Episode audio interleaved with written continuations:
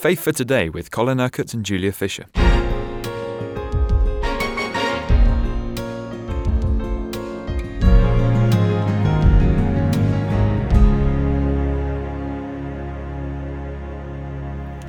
Yesterday, we heard the story of the Ethiopian eunuch that uh, Philip met and uh, how he was baptized. And you made the point how very important it is that people are properly, properly birthed um, in the faith.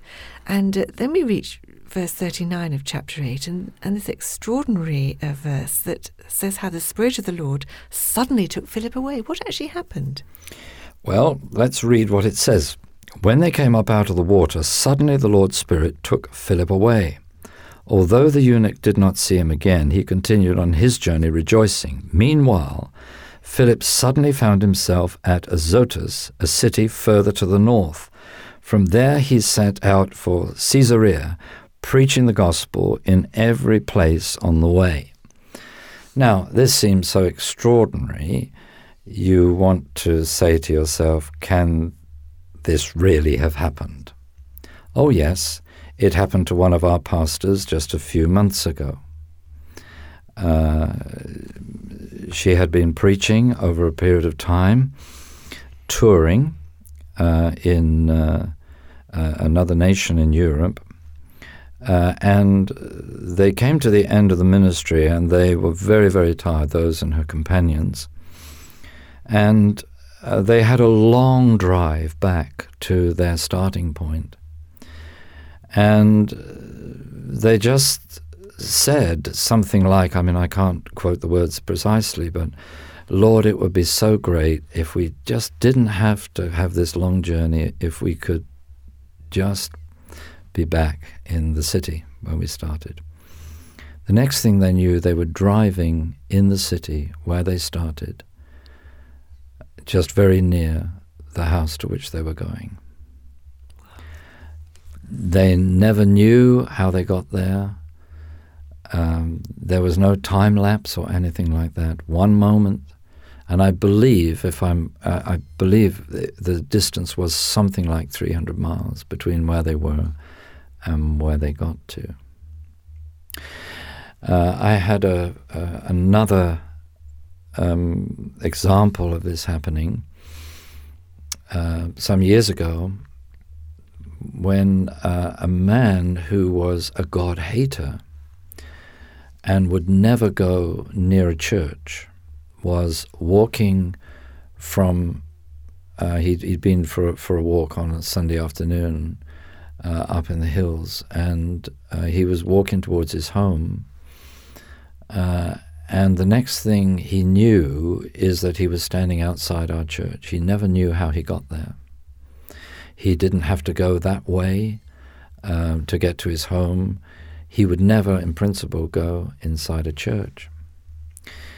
Uh, the, the, the church had some very interesting modern stained glass windows. Now, as you know, they look like broken bottles from the outside, but inside they look very, very nice. And um, he did a totally uncharacteristic thing. He he um, thought, I wonder what those windows look like from the inside because the sun was shining right the way through them. So he thought that I'll just go in and have a look. Now he didn't realize that a service was on. The car park was full. All the streets around were full of cars. He said he saw no cars that if he knew a service was on, he would never have gone inside. He opened the door, went inside, and there was someone who immediately greeted him. And he said, That was, for me, that was the worst possible thing. But I felt trapped. He said, There was only one seat in the entire building, in the back row, so he was shown to that seat. I apparently was preaching at the time, came to the end of the sermon, and got everybody um, to stand and to pray for one another. So just reach out your hands, take hold of the hands of those either side to pray. And he saw everybody stand up and take hold of hands. And he thought, this is crazy. I'm not going to do that kind of thing. Then he realized he was the only person sitting down, so he felt self conscious, so he stood up. As soon as he stood up, the people either side of him grabbed hold of his hands, and he was immediately filled with the Spirit. He had no idea what had happened to him. At that moment, he hadn't made any response to the gospel. But his life was so different because he was really a very negative, a hateful sort of character. He described himself like that. Just hated people, hated everything, certainly hated church, hated pastors. Uh, and uh, he was so different the following morning that he came down to the church building and he saw, I've, I've got to find out what happens to me. And he saw that we had an early morning prayer meeting. So on the Tuesday morning, he turned up at this early morning prayer meeting. And of course, I didn't recognize him and uh, talked to him afterwards. And he told me what had happened on the Sunday. And he said, Can you explain to me what has happened to me? So, of course, then he heard the gospel and subsequently did repent and believe.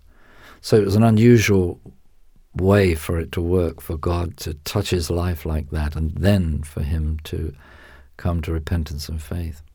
And the wonderful thing is that he became what we call our Pied Piper, because he was a man who uh, um, just lived on his own with his adult son, and um, uh, on this housing estate where there were many deprived children, you know, he would lead two whole pew rows of children to church every Sunday. From being someone who hated people, he opened his home to all these kids that were just left to roam on the streets, some of them even without shoes. And he became like a father to them and uh, would bring them to church and teach to them about Jesus. So, do things like this happen still? Oh, sure. How can they happen? I can't explain it. Nobody listening to me would be able to explain it. But I, I know from from this from uh, these testimonies that such things do happen. I'm sure there's many many others, and perhaps even some people listening have have experienced these things. But after all, as Christians, we live in the miraculous, we live in the supernatural, and God can do things that transcend time and space. Well, that's the perfect link with uh, Saul's conversion, which is what we move on to now in chapter 9. Yes, we were seeing earlier in the week that um, Saul, as he was, witnessed Stephen's martyrdom, although he didn't actually take part himself uh, in stoning Stephen. And there's obviously quite a time lapse between that and chapter 9. I've explained earlier that uh, the Acts of the Apostles covers about a 30 year span. And throughout, there are many time jumps which aren't immediately obvious. You know, we, we tend to read it and think one thing was followed by another, was followed by another. But actually, what we have here is, is like um, some cameos of key events that happened during quite a long period of time. So this is probably about seven years after the resurrection when Saul was um, converted. So let's read uh, from the beginning of chapter 9. Meanwhile, Saul was still making dire threats against the Lord's disciples. He asked the high priest for letters to the synagogues in Damascus, giving him authority to take as prisoners anyone he found there who belonged to the way of Jesus, whether men or women. He would then bring them to Jerusalem. As he neared Damascus, suddenly a brilliant light shone from heaven and seemed to envelop him. He fell to the ground and heard a voice saying to him, Saul, Saul, why are you persecuting me? Now, uh, I don't know how many people I've heard say uh, that this light um, threw him off his horse. There's no mention of a horse. it was probable that uh, Paul was riding a horse, but it doesn't say that. Uh, he he may just have been walking and he fell to the ground. I mean, if he got knocked off his horse, he could really have, you know, been seriously hurt. Now he asks this question: "Who are you, Lord?" Now he immediately realized this is God.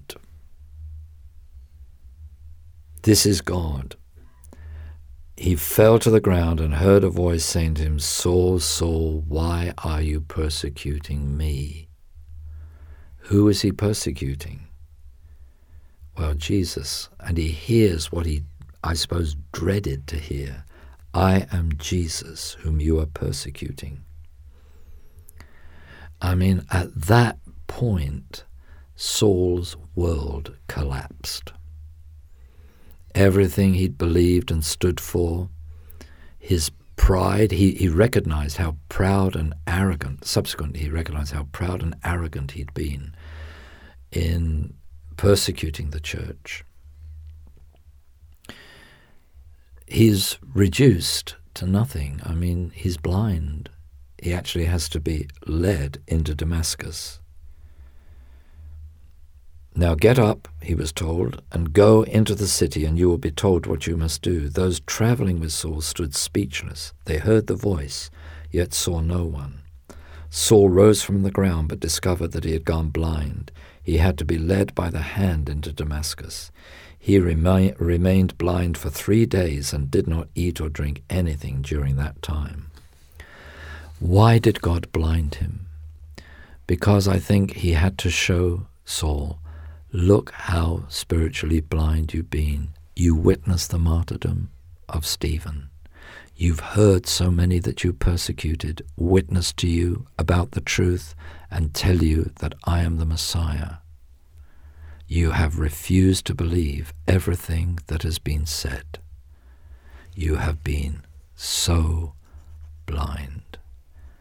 Three days in which Saul could repent.